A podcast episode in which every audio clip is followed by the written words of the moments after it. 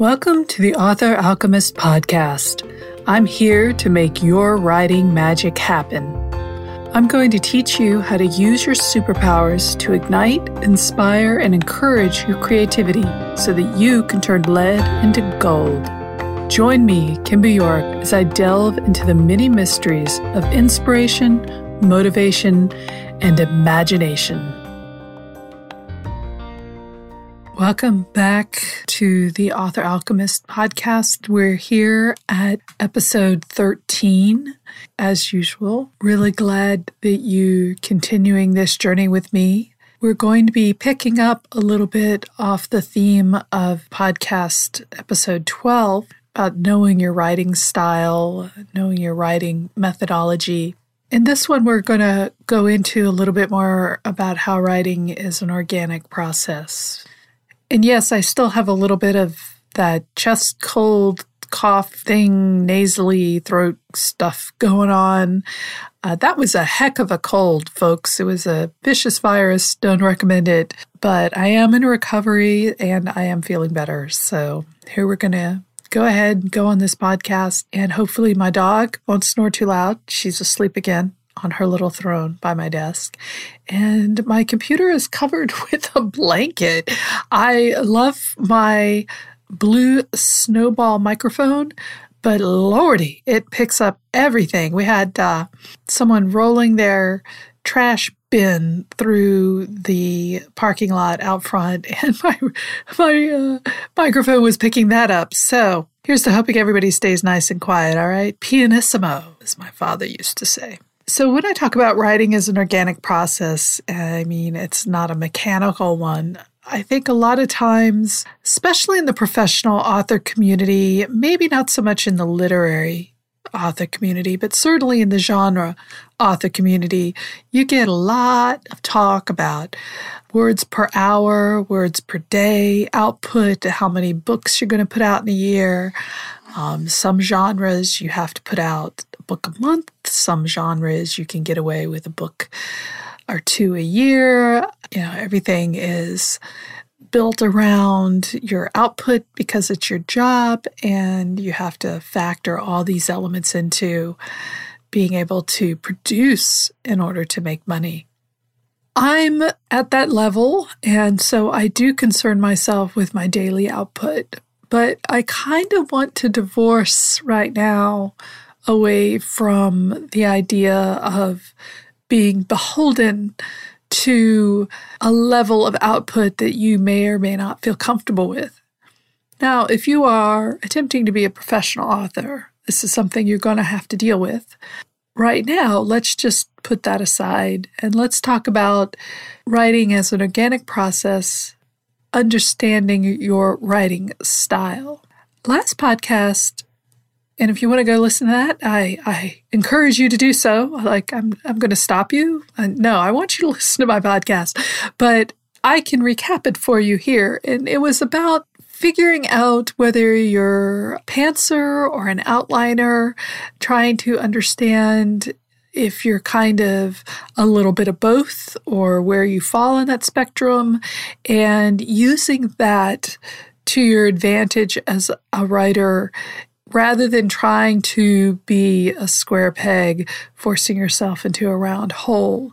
That's always been a very uncomfortable metaphor for me. So, anyway, moving right along about trying not to be something you aren't. And if you are somebody who doesn't like to outline or who finds when they outline something that they don't end up writing it because now it's boring to them, which, hello, that describing myself there. But uh, if you find yourself to be that kind of person, it's okay to do it another way.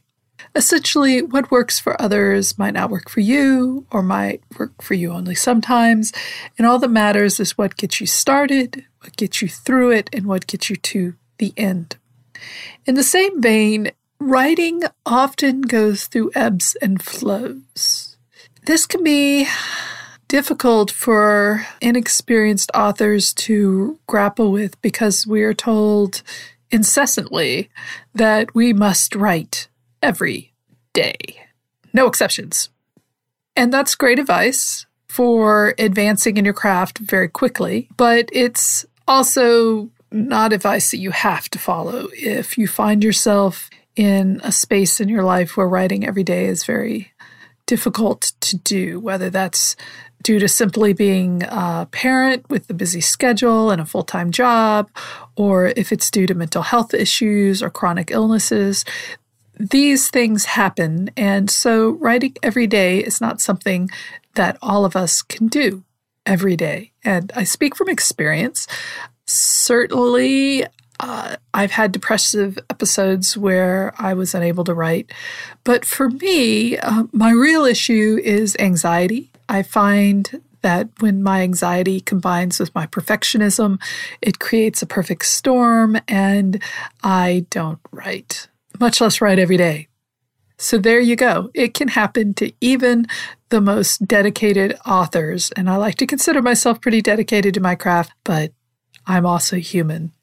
But aside from external, internal issues that can affect your writing and the ability to write every day, I think most writers have their own internal speedometer.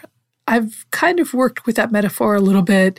Doesn't work perfectly for what I'm trying to say, but I think if you consider output as a version of speed, maybe it kind of works.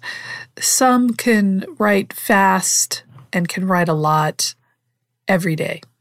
I'm going to be honest with you, those are not the majority of writers.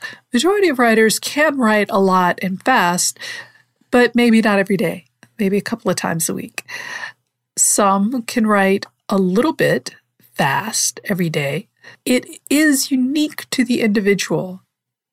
That's what I want to stress here is that other people's advice on how often and how much you should write might be a good measure for you to practice by or to play with, but it's not a rule. There are no rules. We've talked about this before. Now you know what I'm saying, right? There are no rules. The rules are, if there are any, sit your butt in a chair, write something, finish it. That's the rule. How you do that is completely up to you. If you want to write 500 words a day on one story for several months, and that's how you're going to finish your story, fine. If you're going to write 20 words a day for 10 years at a very slow pace, methodically rewriting every sentence as you go, that's fine too. It's all about understanding where your comfort zone is. And you know, it's, I hate the phrase comfort zone. It gets such a bad rep.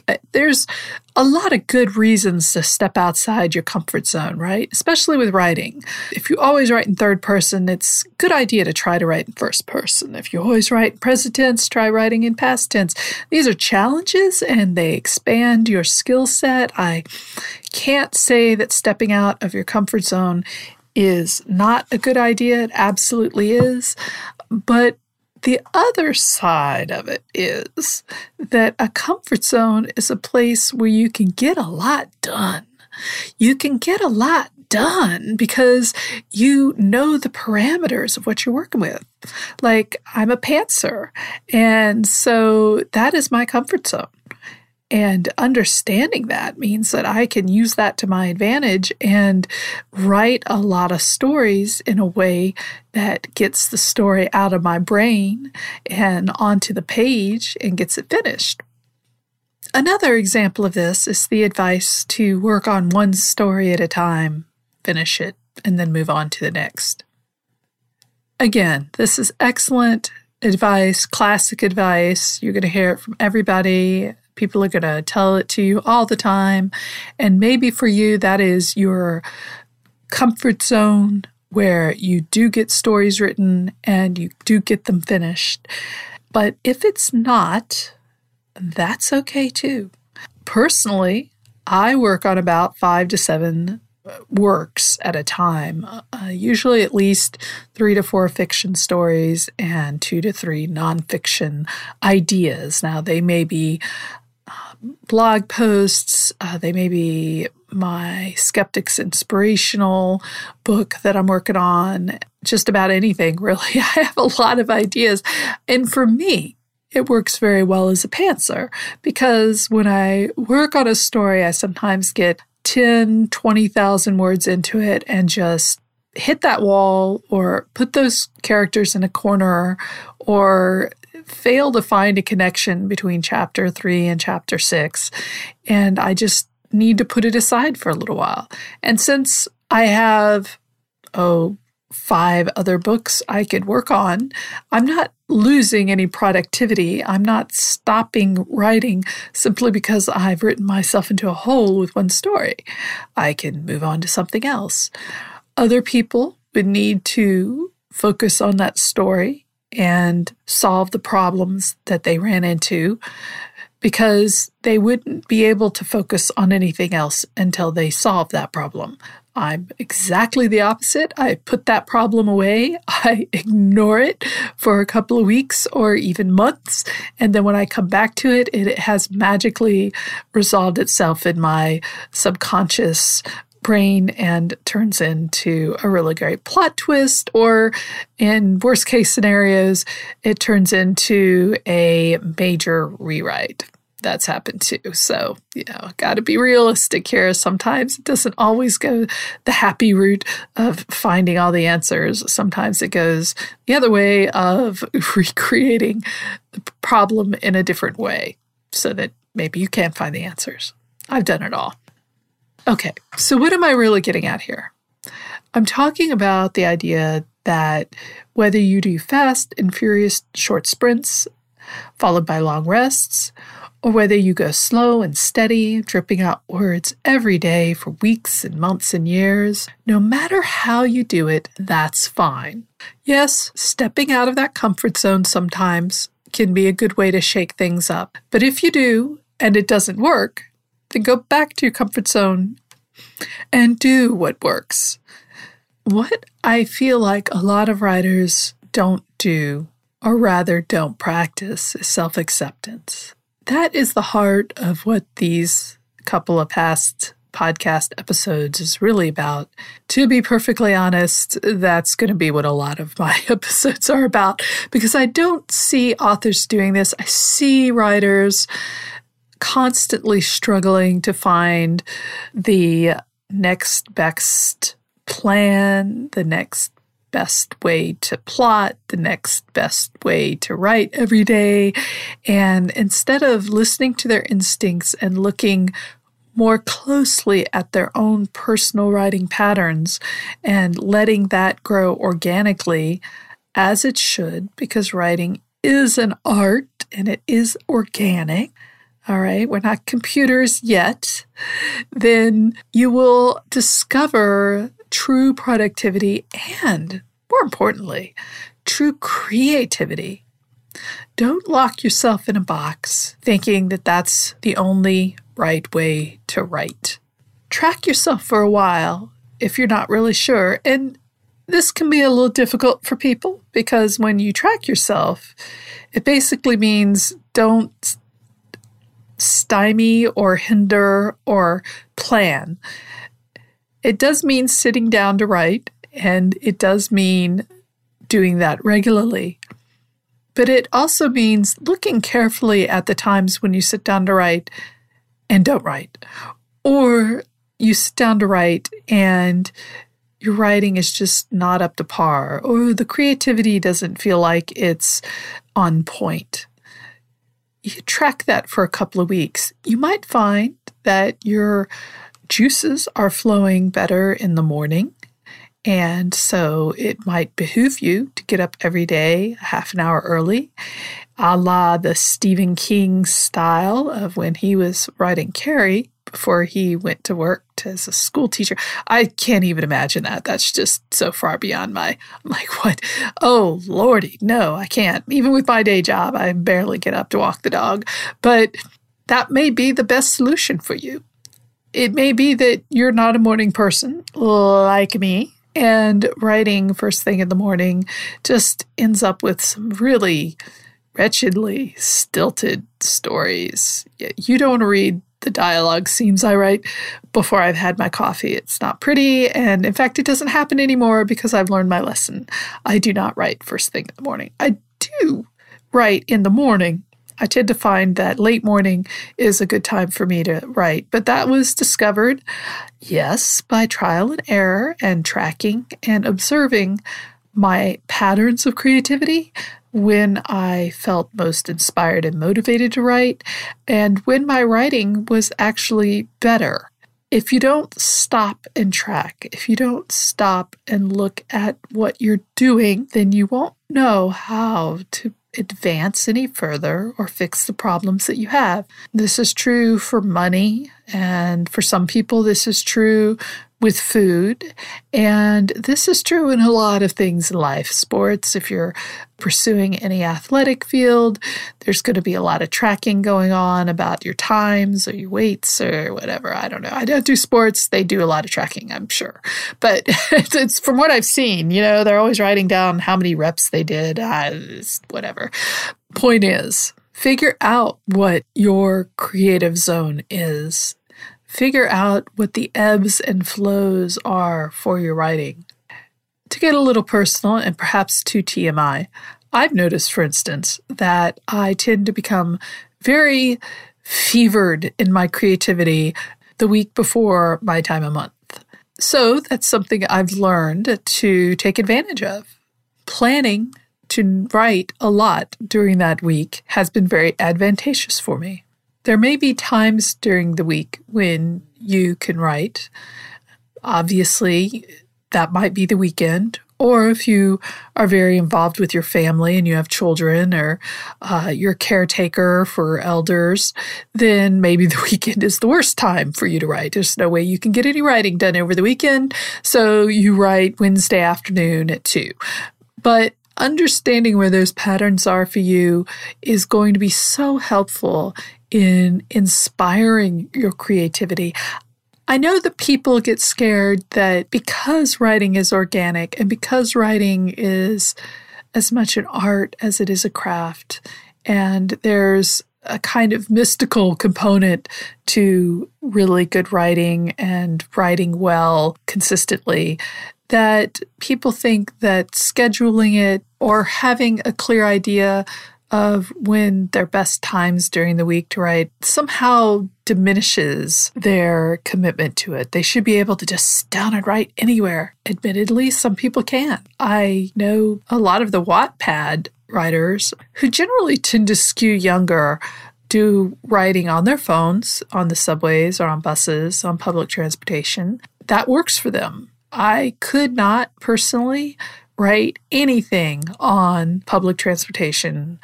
I write it every morning going into work and I read fan fiction because that is about all my brain cells can handle on the bus with everybody talking on their phones and traffic all around us. And I just, that's all I can focus on. I play music and I read fan fiction. That's it. That's all you're getting out of me on the bus.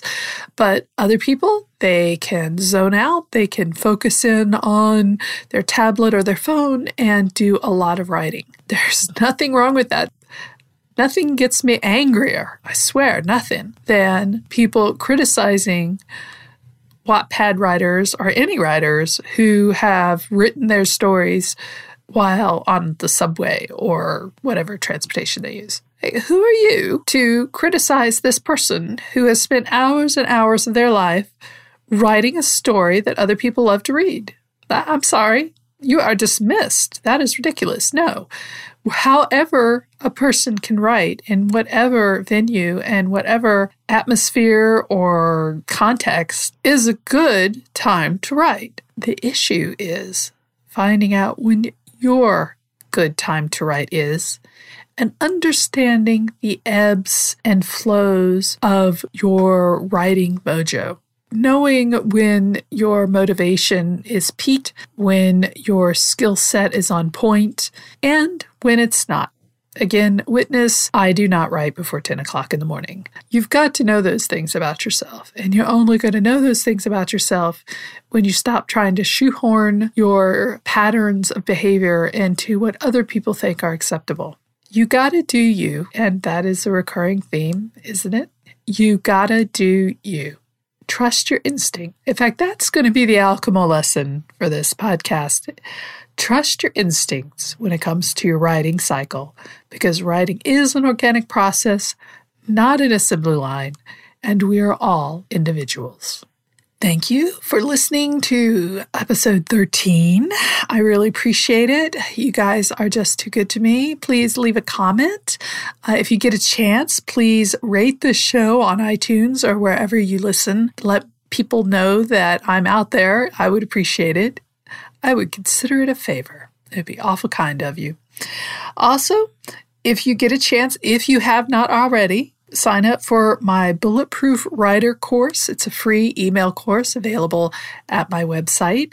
Uh, it's two weeks of daily lessons and inspiration on writing, how to be a writer, how to set your life up as a writer, how to be bulletproof as a writer. And maybe after that, you'll never need me again. But I kind of hope you do. I like talking to you here on our podcast. And so I look forward to doing it again. Until then, have a great, productive week full of inspiration, motivation, and creativity.